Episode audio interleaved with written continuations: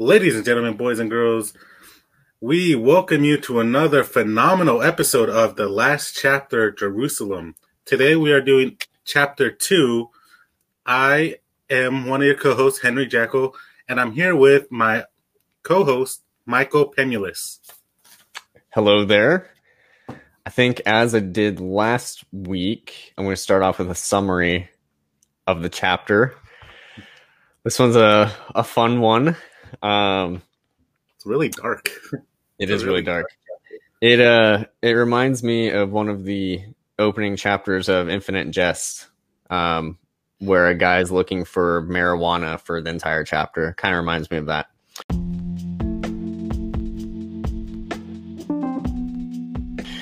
But without further ado, this is the uh, the summary. And if if I forget anything, you can let me know. So uh, we are introduced to Marla, and we learn she is a prostitute addicted to some sort of substance. I'm guessing crack cocaine. Um, just because I she had to use a pipe, so it's only so many things. Yeah. Uh, she thinks often about the death of Princess Diana, and she believes she watched Princess Diana's wedding on TV, even though she's not old enough to have done so. Um, however, I will say the wedding took place in St. Paul's Cathedral, and as we learned last episode, strange things happen in St. Paul's Cathedral. So you never know. I don't know. Maybe uh, we won't get into that. I'll stick to the summary. So yet, uh, she's also yet. she's also obsessed with Jack the Ripper, which foreshadows her demise at the end. Uh, so she's searching her apartment for drugs that she might have forgotten she had, and while so while doing so, she reflects on having sex with her friend Samantha, who is also a prostitute and also likes to get high, and how Samantha was recently found uh, near death. Um, and Samantha's not the only one. I guess prostitutes have been um, being like kidnapped and then beaten. It would seem. Um, I think it specifically says no one's been killed yet, as far as she knows. But yes, that is yeah. correct. Um, so while she is desperate for drugs, she's decided that by no means will she look for work at night because of all the violence toward prostitutes as of late. Again, I feel like very heavily foreshadowing that she's going to change her mind by the end of the chapter. Um, so then a man named uh, Thompson comes by. So this is Roman Thompson from the Prelude. He is Alma's friend. Um, he knocks and at the door and asks Marla if she would like to go to Alma's art show the very next night. So this is in the present. Uh, so she says yes, but they both know that she won't show up. Uh, she then thinks about her terrible childhood and starts shouting at her mother, who is not there. And uh, she's shouting out loud, and it scares her to think that she's scouting, er, shouting out loud by herself. Um, she also, during this time, thinks about how she believes she's seen the devil twice and she calls him Ash Moses. Um, once he was on the end of her cigarette, and another time he was like fully formed, um, wearing like monk's robes. Uh, he uses the word precisely, which frightens her because her own mind would never use that word. Um, so she that's why she thinks she actually saw the devil. Um, we learned that she has an ASBO, so that's the I wrote it down. I forget what it stands for, but basically it's like a almost like a restraining order type thing. Like um, she got it because her neighbors reported her bringing Johns back to her apartment. Um, so uh, she's like afraid that she'll be like caught on camera being somewhere she's not supposed to be and then end up in prison. I guess that's essentially what it is. Uh, then she thinks of Fat Kenny, who might be able to at least get her some pills to tide her over. He's done it in the past. Um, but she decides to go out to find work. Um, she meets a very strange man with an orange waistcoat who claims to be a poet. Um, she offers her services, to which he declines. Um, that was a whole weird moment. I don't know what that guy was about. Uh, there's another strange moment where, right after, where she thinks she sees two people huddled uh, inside the archway of St. Peter's Church, but then when she looks back, there's only one pair of feet. So there you go. That's all I know. Um, she thinks about men who were suspected of being Jack the Ripper. So again, she's really thinking about Jack the Ripper, really foreshadowing here. Um, she decides to go to Fat Kenny's house, um, and she asks for drugs, and then but she refuses to cooperate with his desired sexual practices. Um, What? What? Yeah. What are the? I'll, I'll, let, I'll let you get into that. Um, so then she goes home, and I forgot to mention this earlier. So she she has this uh her Princess Diana like scrapbook basically, and she had like cut out Princess Diana's head and like put it on a sun, like a picture of like a sunrise or something, Mhm. and she thinks it's like brilliant. She's like really impressed with herself for doing that. Um, and she it distinctly says when she leaves she puts her jack the ripper novels and her princess diana scrapbook in her bedroom which is not where she usually has it but she thinks i'll put it there so i'll know where it is. So then she goes home and forgets that's where she put it. She freaks out and thinks someone has stolen her princess diana scrapbook which she has now decided i can be an artist like alma. Like I could sell my Diana thing, the sun thing. I'm so brilliant. I could sell that for lots of money. And uh, so then she freaks out that she can't find them. She thinks she's been robbed, that someone specifically stole her Princess Diana and Jack the Ripper novels. But obviously, that's not true. Um, so she's distraught. Uh, and then she's like, But I'm not going to go out. I'm not going to go out. I'm not going to do it and then there's a page break and then we see her going out uh, as expected and it ends with this almost uh, like this foregone conclusion like that it's going to happen and then a car drives up and she is ushered in and we're led to believe that her fate is now sealed um, i'm not sure if death awaits her but certainly not uh, some sort of violence is in store for Marla. I'm I'm guessing she's going to be found dead, or we'll just never hear from her again. But anything to add to that summary? Um, she was seven years old when she did the uh, Diana Sun Yeah, because Yeah. she was. That's why she was so impressed and thinking people would buy it. Because like, what kind of seven year old would make Right. something like this? And she was like so blown, blowing it up out of proportions and whatnot. And there was a bit in here where she talks about on her walk was she saw like children playing and one of them- Oh, good, like, good catch. I forgot that.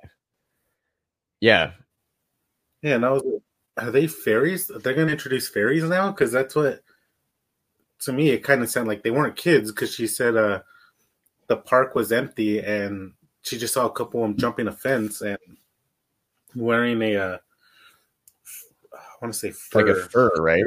Yeah. Yeah. like a little fur, like a like a stole. I think that's what she said. Yeah. It wasn't quite like a coat, but yeah, no, good good catch. Because at the end, right before she's put in the car, she thinks she sees that that girl Yeah. again. Like there's some some connection with the girl. She says she heard voices,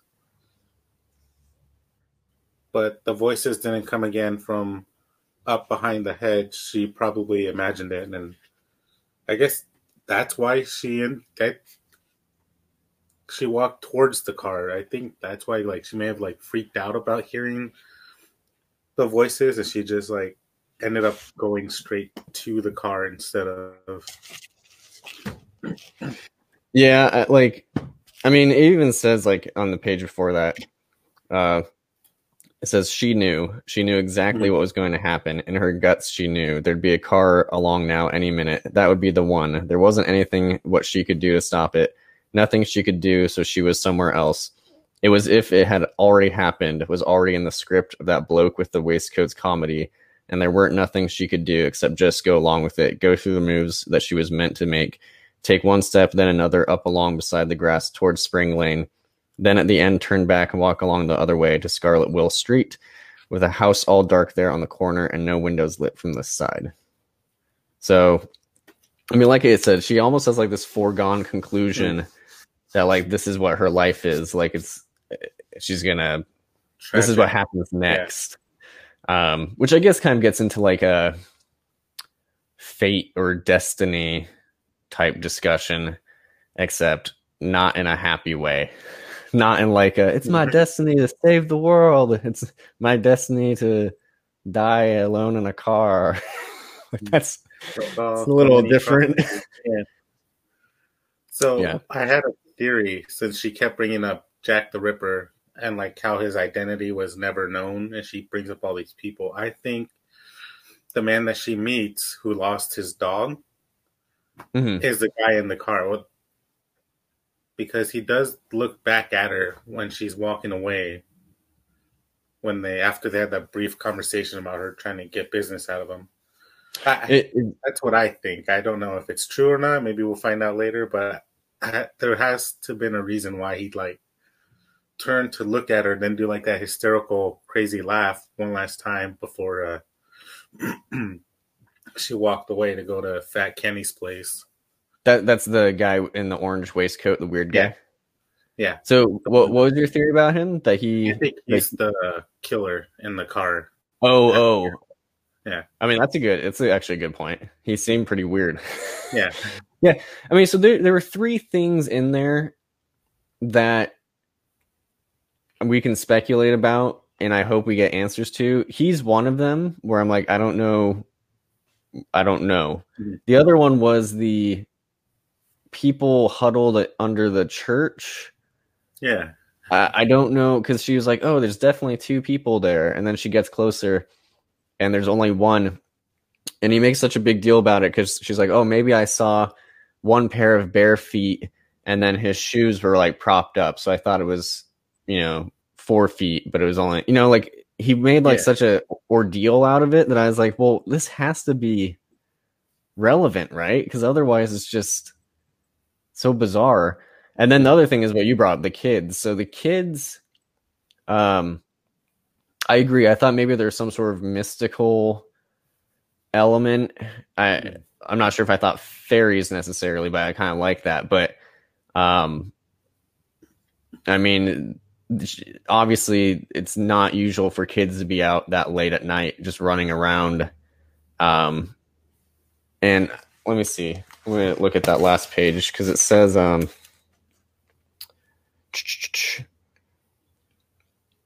so it says walking back to Scarlet Well, there were the noises from the station yards behind the wall across St. Andrews Road.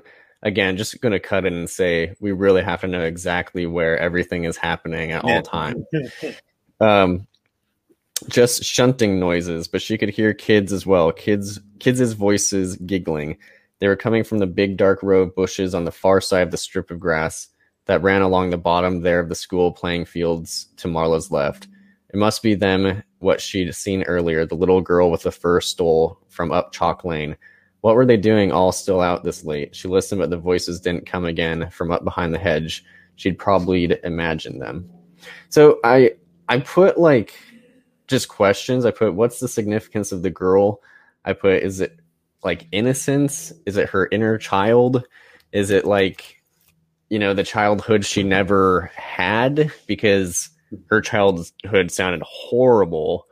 Um, so I didn't know if it was more symbolic, like just like this kind of juxtaposition of, you know, this like innocent little girl like running and playing and like just like the freedom to be happy and a little happy girl versus her very dark childhood, her frankly kind of dark profession here, her her drug addiction. Um, I didn't know if, if maybe that's what it was, or if there is like a significant, like you're saying, like if there's like, we'll find out that that was like a character or something. Um, it does seem like he likes to kind of tie things together so far. I mean, we had the prelude, we get Alma and Mick, and then we go to Alma's like great great grandfather, maybe great great great grandfather, whichever. Um, and then here we definitely see Roman Thompson, Alma's friend, interacting with Marla. So there's always like this little thread of like connection. So maybe the, that is a real little girl that we'll see later. Um, but part of me wondered if it was just more of like a a symbol of her her lost childhood, if you will. Yeah, like uh, with Mick and how he saw sort of Right. a little bit of himself in that one kid about the roof, mm-hmm. of Yeah. roof and whatnot. Because when you brought that up, I was thinking maybe maybe that's the ongoing theme so far. Themselves in what could have been or what had happened to them. Right. Kinda- And, and I think, I mean, maybe that's possible too, because last week we spent a lot of time talking about time as the fourth dimension Yeah. and like uh possibility. Um, because I think even the last thing that Angel said is something about like living in like the realm of possibility or something like that. So like these like differing maybe like timelines or time, you know, like what could have been's. Um, so maybe, yeah, maybe that's like a, a better versioned, happier self. Um, or maybe we'll, you know, maybe we'll read the next chapter and it'll be like the little girl running down the street, like Maybe I mean and, and I'll have to retract everything. I'm like, never Yeah. mind, never mind, retracting. like and maybe these fairy folk just came out to fight the destructor and you're like yeah, "Oh, exactly. dang fourth dimension If- yeah, exactly. That fourth dimension. Um, I, I I like your idea of the the crazy guy being like the murderer, though, yeah or or at least the assailant. I mean, because I, guess her friend didn't die or whatever, but because yeah, he he was out of nowhere. I was like, Yeah. "Mm, I don't know. he almost described her dream guy perfectly matching him for a little bit Yeah. like there were some things that were hmm off but uh when she did that and he magically appeared i'm like huh there's something not right with this guy Yeah. Like, out of nowhere he's almost her perfect dream man who she would you know pay him i guess is what what she would do but it's it seemed like that to me like he didn't click right Yeah, yeah. He he was uh he was weird, and uh, there's a kind of this continuing thing of like um characters just running into like bizarre Mhm. people. You know, like um I mean, going back to Mick, like he was very nice to that kid who was like losing his mind or whatever. Um, but that was one thing where we're we're just like, I don't know. And this is another one where the character we're following just runs into this bizarre person, and you're just like, I don't know. Well, I don't know what's going on. Um, I'm gonna see if I wrote down anything really that significant here. Uh, da-da-da-da. See, I didn't write anything in here because I was like, oh, I'll finish it by our recording day, which I finished it yesterday. It's like, oh, it'll all still be fresh in there. Yeah. Oh, so just just to clarify, so the the title is called Asbos of Desire. So the the Asbo is a antisocial behavior order. So restricted behavior um, by not letting people return to public spaces or or restricted their public behavior. I think we talked about that. I think that was in the prelude too. So Yeah. occurring again. Um, so I wrote down like so her not like thinking she had seen the wedding um i put down uh because there's like some other th- she thinks like well anything you can do anything with what she calls csi she means cgi but like Yeah. he says you can do anything with csi um so she like uh she names off like the the moon landing september 11th the kennedy assassination. So she's she's clearly um prone to to kind of conspiracy theory Yeah. yeah. Um, so I just wrote down memory continues to be a theme. Um, because even Alma had and Mick both had like Mick especially has like memories. He like come back to him. Um, I think Alma. No, just Mick. Just Mick has has Yeah. mem- memories, but um, but so she I put in quotes because it was in there. Nobody didn't know nothing for sure. I said this is such a postmodern look at truth. and and lack thereof. Um, but I the further I went, I was like, maybe she's just on drugs. I may be just giving her a little too much. Maybe. I Like mean, I was like, wow, like she's like questioning everything. I was like, well, or she's just really high a lot of the time. Um, let's see. I also, oh, so um, so going back to the devil Ash Moses. Um, at first, I was like, okay, more paranoia, more drug Mhm. use, but then you know he says precisely, and she like even thinks like nobody I know or myself would ever use the word precisely, and then also the fact that last chapter we had literal angels talking to somebody. Mm-hmm. I was like, well, I mean, I. I, I my, my little note said usually I would chalk this up to drugs and paranoia, paranoia, but we had an angel in the last chapter, so you know what? Mm-hmm. Could be a real devil in Yeah, this chapter. could I don't be. know. the devil could What, what do you think? Do you, like do, you, do you think it was real, real devil? yeah, I think so because as you said, there was an angel painting talking to a a guy who went from ginger hair to white hair, almost unrecognizable. So yeah, I think she. I I think Ash Moses is a literal devil who Mhm. talks to her, and then I also now think that Ash Moses is that man in the corner. Because if the devil can read your thoughts, if the angels could read your thoughts, the devil also can. Mhm. And she was thinking about her dream guy, which so happened to appear Oh, that's interesting. that guy, and why he was laughing all crazy maniacal because she saw Ash Moses personified on that corner. Yeah, that's interesting. So now we have potentially three Ash Moses sightings. Um, and you know, it's it, so she says there's like a specific smell she associates with Ash Moses. Now I want to see if she smells that. I thought it was like Um, a cigarette smell. Yeah, when she, because she Smells smells like, burning shit. This is what she says. yeah. I took right to the page. huh? Uh, Like someone's burning shitty nappies. Probably it was that FN Robertson's. Robertsies? Robertson's? It's on 86. oh yeah, the the people reported her. Yeah. Uh, let's see. Yeah, he's, apparently Ash Moses does not smell good. Yeah, apparently not. Um, And how crazy would it have been if that's what she smelled just before she walked toward the car? that's true. That would have been really Yeah, I think she smells it like when she walks outside. I know that. Yeah. I know she. But anyways, um. So yeah, I like that idea. I'll read the description of his like physical appearance when she like sees him fully because I thought that was interesting.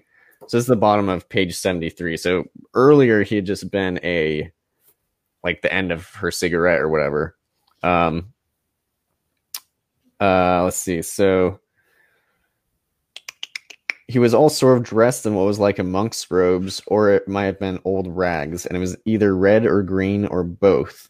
He had the curly hair and horns and beard and eyebrows like he'd had when he had made a, when he was made of ashes, and as Marla saw him in her head, he was still grinning at her, laughing when the devil stung and made her cry again when she'd only just stopped, only just got herself together. Um,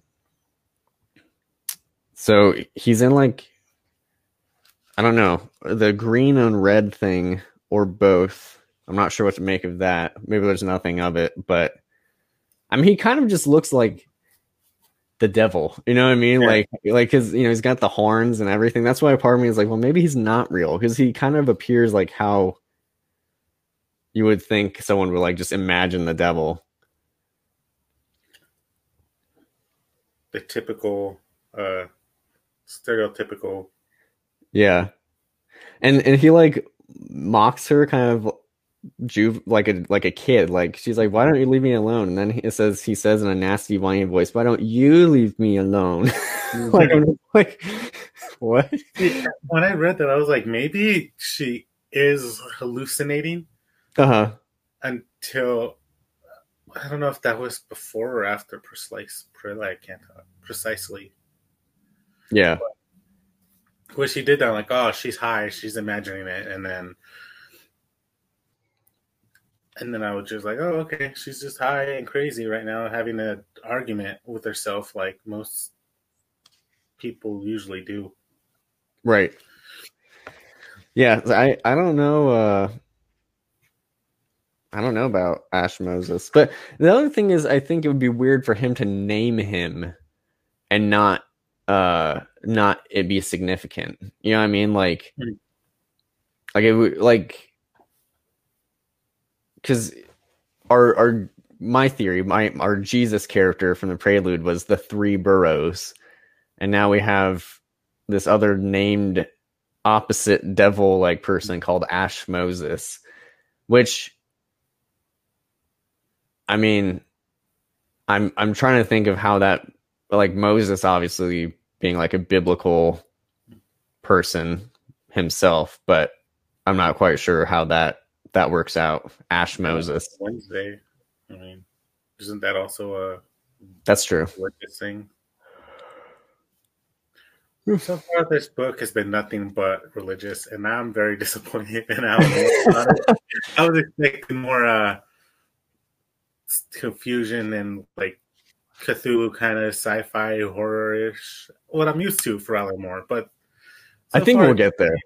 Yeah, I hope. So. I think we'll get there. We we got we got uh like 1200 pages to go. Yeah. we're okay. Um so one thing I did look into the the probably the thing I spent too much time reading about. So uh so she's thinking on pa- at the top page 84 um she's thinking about uh like possible Jack the Ripper suspects again. Mhm. Um and so she says she's thinking of J.K. Stephen. Um so that's James Kenneth Stephen and he was a poet. And so she she puts had he written that Kafoozelum one, it went like all hail Kafoozelum, the harlot of Jerusalem. It stuck with her because the name was funny. So it's kind of weird because she's wrong, but sort of right. Um, so he James Kenneth Stephen did write a poem called The Little Go or Air Kafoozelum, and it's it's spelled that way. Um, but nowhere does it say all hail Kafoozelum, the harlot of Jer- Jerusalem. But there's a uh, a body uh, traditional English song that I, I found um, called Hail Kafoozelum, and it's spelled with an F instead of a PH. And that one is about a prostitute, and it does say the harlot of Jerusalem. Um, listeners, go look up those lyrics because they're I I, I shan't repeat them on- on Dude, they're pretty they're pretty wild. I was like, what year was this written? was it was it written by a J.K. Stevens? No, that's a, that's the thing. That's so she's like that's why I said she's like sort of right. Like Kafoozelum, that word is in a poem by J.K. Stevens, but the the All Hail Kafoozelum, the harlot of Jerusalem, that comes from the the the song, this like traditional song, but not written by him, as far as anyone knows. Um, as far as I as far as I could see, they there was no like specific writer of the song. Um, I'll see if I can find some of the lyrics because it's uh it's pretty wild. You know, I like how when we're doing this, you look up stuff in it to try to get the reference, and I'm just like keep reading until I understand the reference. like uh, the Doctor Who when she described the Man in Orange, I was like, oh hey, Yeah, Who, I know that reference. Lord of the Rings reference in there. I was like, oh hey, I know that reference. I feel like Captain America pointing out references. Yeah, you know. yeah. I can't like read any of this. I was like, maybe there's some part. Uh, by Oscar Brand. Who's that? yeah. So he he's recorded a, a version of it. Goodness gracious. And hoary old Jerusalem. I've also seen like different lyrics, so maybe maybe people have like kind of changed them over years. Wow. This one's lays it on this poor Jerusalem. I know, right? Uh Jeez yeah, this is probably is not interesting for people listening, but but go look up Kafoozelum lyrics if you if you have uh, time, um, It's, because uh, they are they're pretty wild. F, not a PH, Um, and instead of an E. and then like his uh his poem i looked that up too and i i couldn't re- i didn't really get much out of it to be honest um let's see.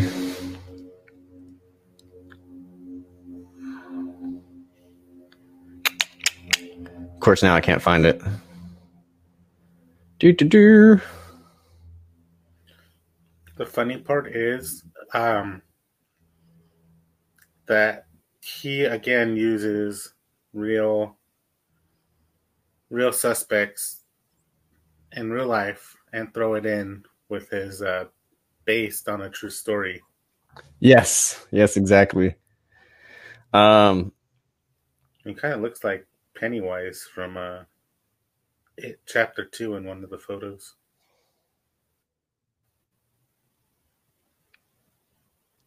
Yeah, I'm looking at his poem now. I don't really I'm not sure if there's a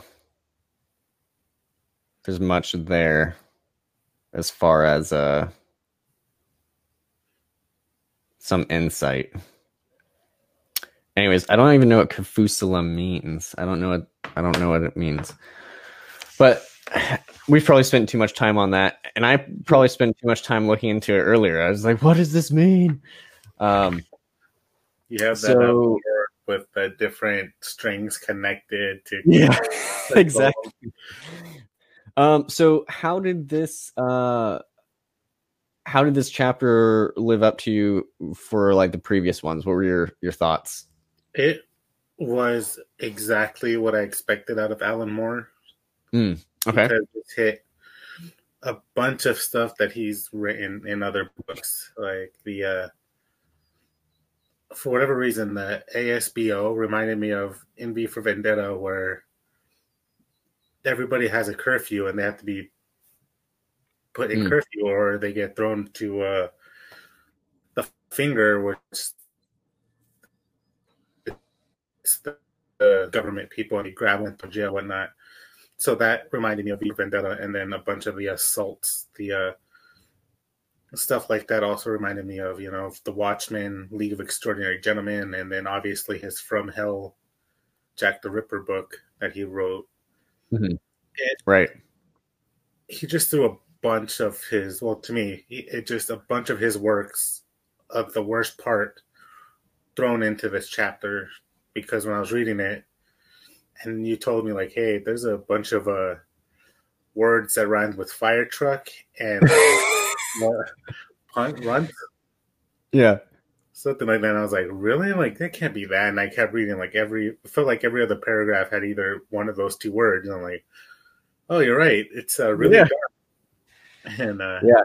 so I I think too, like, um, I mean, obviously, I, I haven't read From Hell, but that was the the thing that I thought of the most, just because I know that's about Jack the Ripper. So he clearly has like a,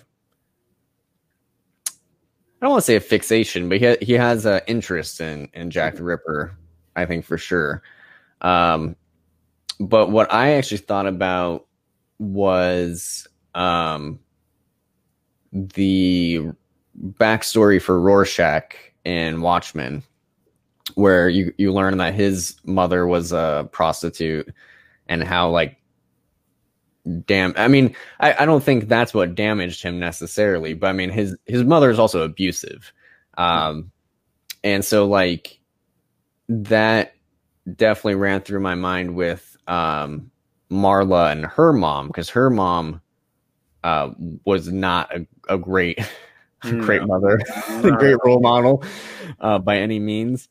Um, and then also just like kind of I think getting into the nitty gritty of the Boroughs itself, um, because we've only really seen Alma and Mick who have kind of gone out of the Boroughs. Like they were there, but they've they've moved on. Um, Alma with her art, she's been able to get out.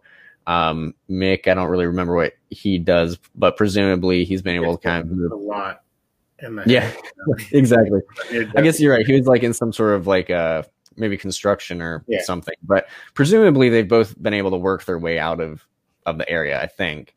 Um, but this is someone who is in there, um, and uh, kind of going from like in the prelude where it was kind of all maybe a little bit more abstract in terms of like um the the neighborhood going bad um how that occurred you know i think it talks about like you know the the richer families leaving and then the poorer getting poorer. So going from that abstraction to like the actual person of like this this person who's trying to survive in the Boroughs um i liked it. Like i said it, it reminded me a lot of uh I mean, not nearly to like the crazy manic level of Infinite Jest, but it did remind me of that like uh that chapter in Infinite Jest where the guy's like looking for drugs the whole time. She's not quite that level of desperate. I was actually kind of surprised. She kept I mean, I think I knew she was lying to herself because she kept being like, "Oh, I mean, if if I don't get it, it's fine. You know, I'm not going to go out tonight. I'm not going to go out. You know, it's fine." And like it's fine. I kept thinking like I don't know if it's fine. I think you're going to end up going out because you really want drugs. Mm. Um which if I mean obviously did, but um but I think he he almost made it I almost believed her a couple times, you know. You're like you want to believe her like, "Yeah, don't do yeah. it." But like the the obvious Jack the Ripper symbolism and kind of the repeated like I don't really need it, but also I'm gonna go find Fat Kenny to mm. like, you know, you're like you don't really need it, you kind of keep looking for drugs. So I think you might you might need it. yeah, I I was the same for a bit because it sounded like she was gonna stay in and not yeah. like, oh yeah, I'll just stay in and la, la, yada yada yada. And then she's like, oh, I'm going out, and like she's walking down the street. I'm like, huh. She made it sound like she would stay in and read her books, but she left looking for uh, well, drugs and companionship, I guess. Mm-hmm. Yeah. And she kept looking for, uh, like, she didn't want to run into her old pimp, I guess, Keith. Yeah, Keith. But yeah. she would be like, like she would be happy uh, with when uh, what's his name Tom Thompson came yeah. to visit. She was like both happy and sad that it wasn't Keith. Yeah, because uh, well, she's crazy and looking for drugs. So, and, and I think too, like, um, I, I we didn't I didn't really touch on this in the my little summary, but she's pretty alone. I mean, that much is, you know, like so. Keith, as you said, was was probably her her pimp, um, slash maybe, you know, lover. Oops, I hit the microphone. But uh, but I, I don't know if really that's the right term, or maybe he just like used her, you know. But um, but but also, so then she also had Samantha, her sort of friend ish, um, but she's been you know hurt, and uh, so she is very much alone. Um, but at the same time, I'm not sure if Keith being in her life is a positive yeah thing. I think Keith is probably good that Keith's not around. Um, I, I think with this well, chapter, we, oh, oh, go ahead. If he was around, she probably would not have gotten in that car. Oh, that's true. That's true. So ups and downs yeah. of having Keith around. Um, uh, but I think with this chapter, with every chapter, I think we we kind of talk about like, um, and you you can tell me what your thoughts. I never, in the moment while I'm reading it, have like issue with any of it. I'm like, oh, this you know interesting. I'm like pretty pretty drawn in. But then when I go back and I do these summaries, I'm like, man, a lot of this is like it seems kind of inconsequential. Um, because I mean, there's her her kind of sexual relationships um, with Samantha, with Keith. She like kind of just imagines um, like she has like a fantasy Yeah, or something of yeah. two people having sex like over her mantle or something. Like there's just a, like a lot of like I don't know quite know why this is in here. you know, aside from just like like her uh almost like boredom. I mean, like I guess it's kind of or or like she's just like she's just kind of so lost in her own world. Um, but there's so much of it is sexual, which I you know, I don't know. I I wasn't sure if that looking back, I'm like, did I did we really need that?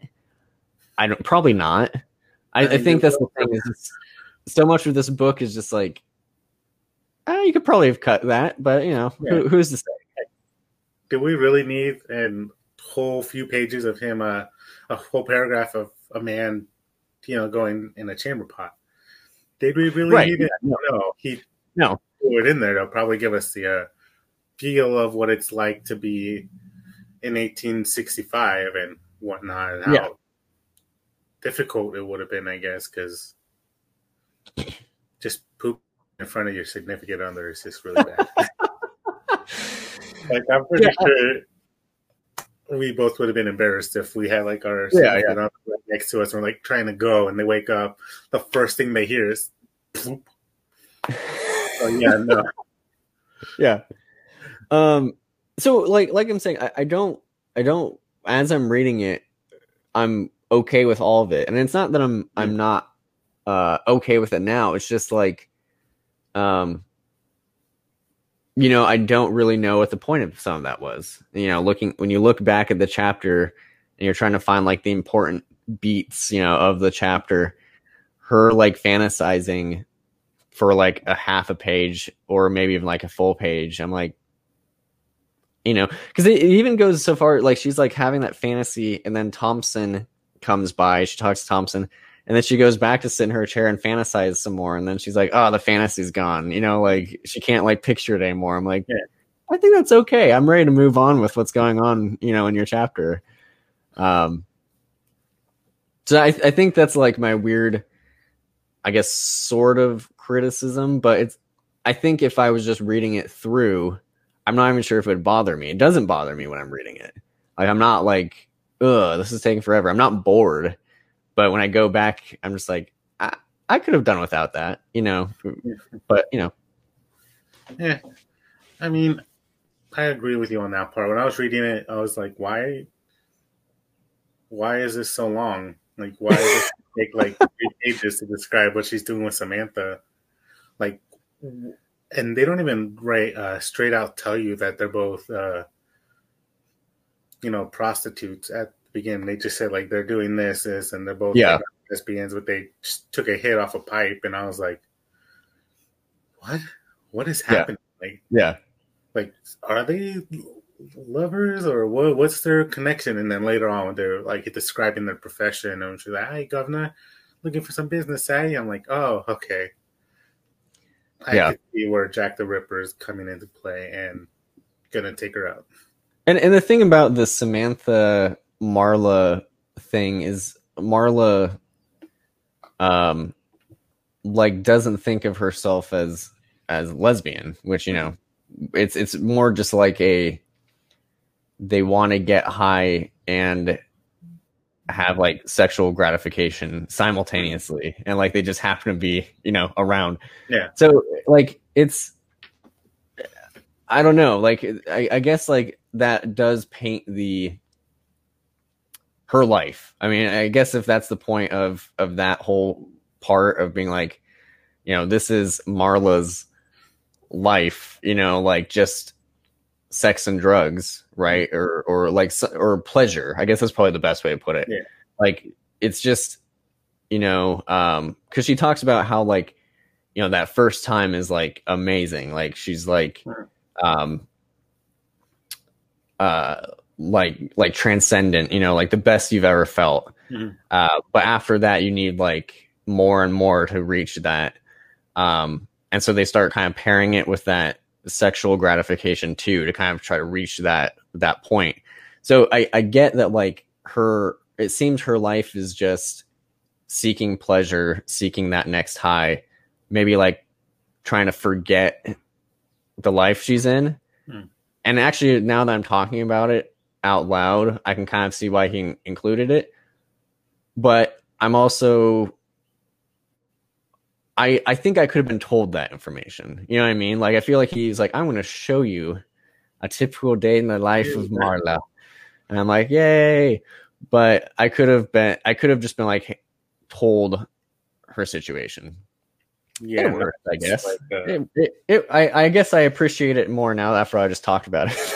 I'm like, um, actually, I do kind of want to count the pages though, because it, I maybe I'm overdoing how long uh, it is, but I do feel like it's a, it's a little bit.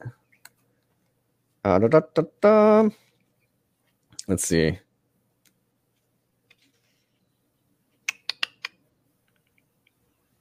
So it starts on like 68 and Man. then 70 when uh, no. Yeah thompson from andrew street. So on 70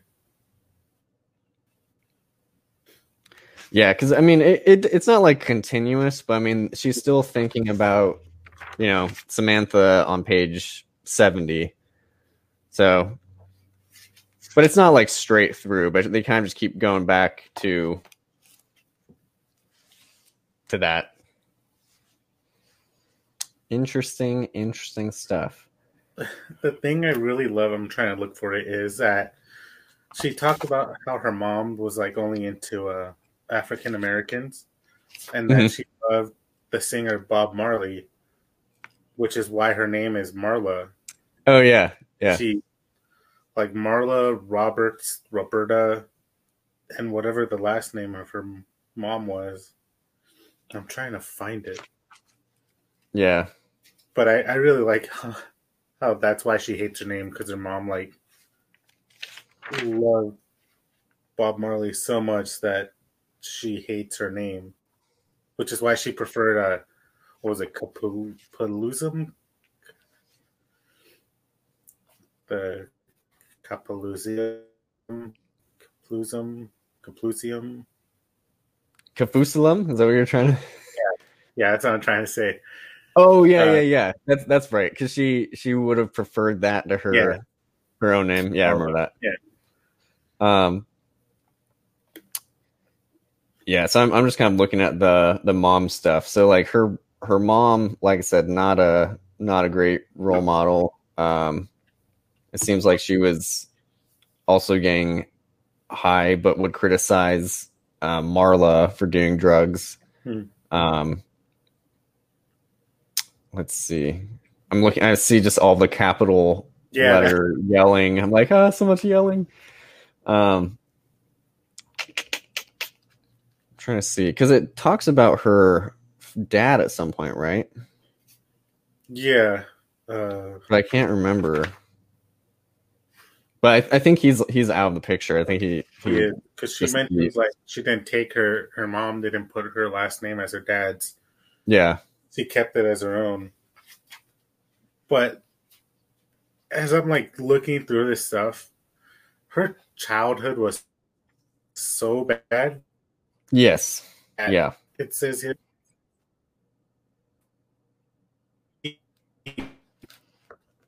She did stuff. She doesn't know whether her mom found out or not because she kept saying like these guys would be rotating in and out basically, whether it was like a few months or a few days. Yeah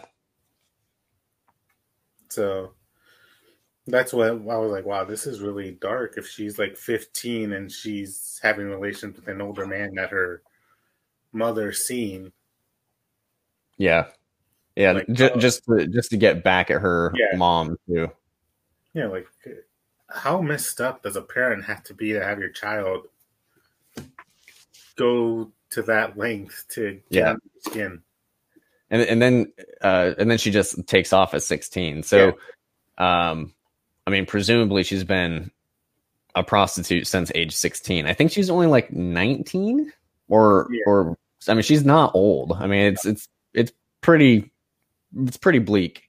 Mhm. Um so the Boroughs, yay, not a good place. no, it, it's, At least this this particular family. Um any any closing thoughts? I feel like the Boroughs is the main villain so far because it takes all these characters and like destroy them to an extent where they're either they're always running away.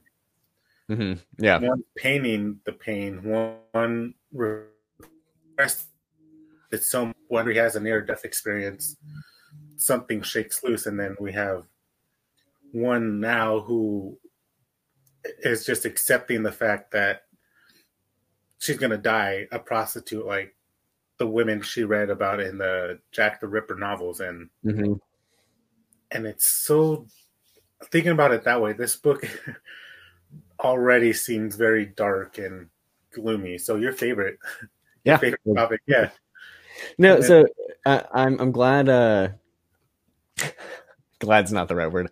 Uh, I was gonna say uh, sure in our in our last episode, I was talking about how like the the optimism of the angel being like justice has already been done. I've seen it. Yay! I'm like, nah, kind of boring. And now like we're in the the present, uh, and I'm like, justice has not been done here. I mean, clearly. Um, no so yeah, I I I look forward to see what happens next. I think like you know if if you almost take this book as like a collection of short stories, um, because so far we've, just had different character each time. Like Mhm. there's that thread kind of connecting them, but um. I mean, I kind of dig it if it's if each chapter is going to just kind of wrap up, you know, that character's like thing. Yeah.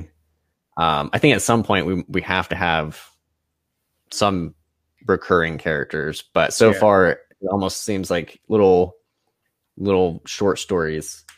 Um, this one being the darkest we have had so far, and uh, and I'm I'm all about it. It's good. Yeah, I, I also was thinking about if it's just like one, as you said, like short stories, or event like every now and again, uh, the characters from the prelude like somehow come into their lives and whatnot. Mhm. But uh, in the back of my mind, I'm thinking like there's a reason why he put um, all these characters in the first few chapters. There's a reason why the angel Yeah. like Taurus or uh, Ash Moses, uh, like why are they all just randomly in and out, like Right. rotating, or just are they going to pop up later? Because this is, as we've been talking about, like a 1300 page book. They're all bound to collide at some point. Yes, exactly. There, ha- there.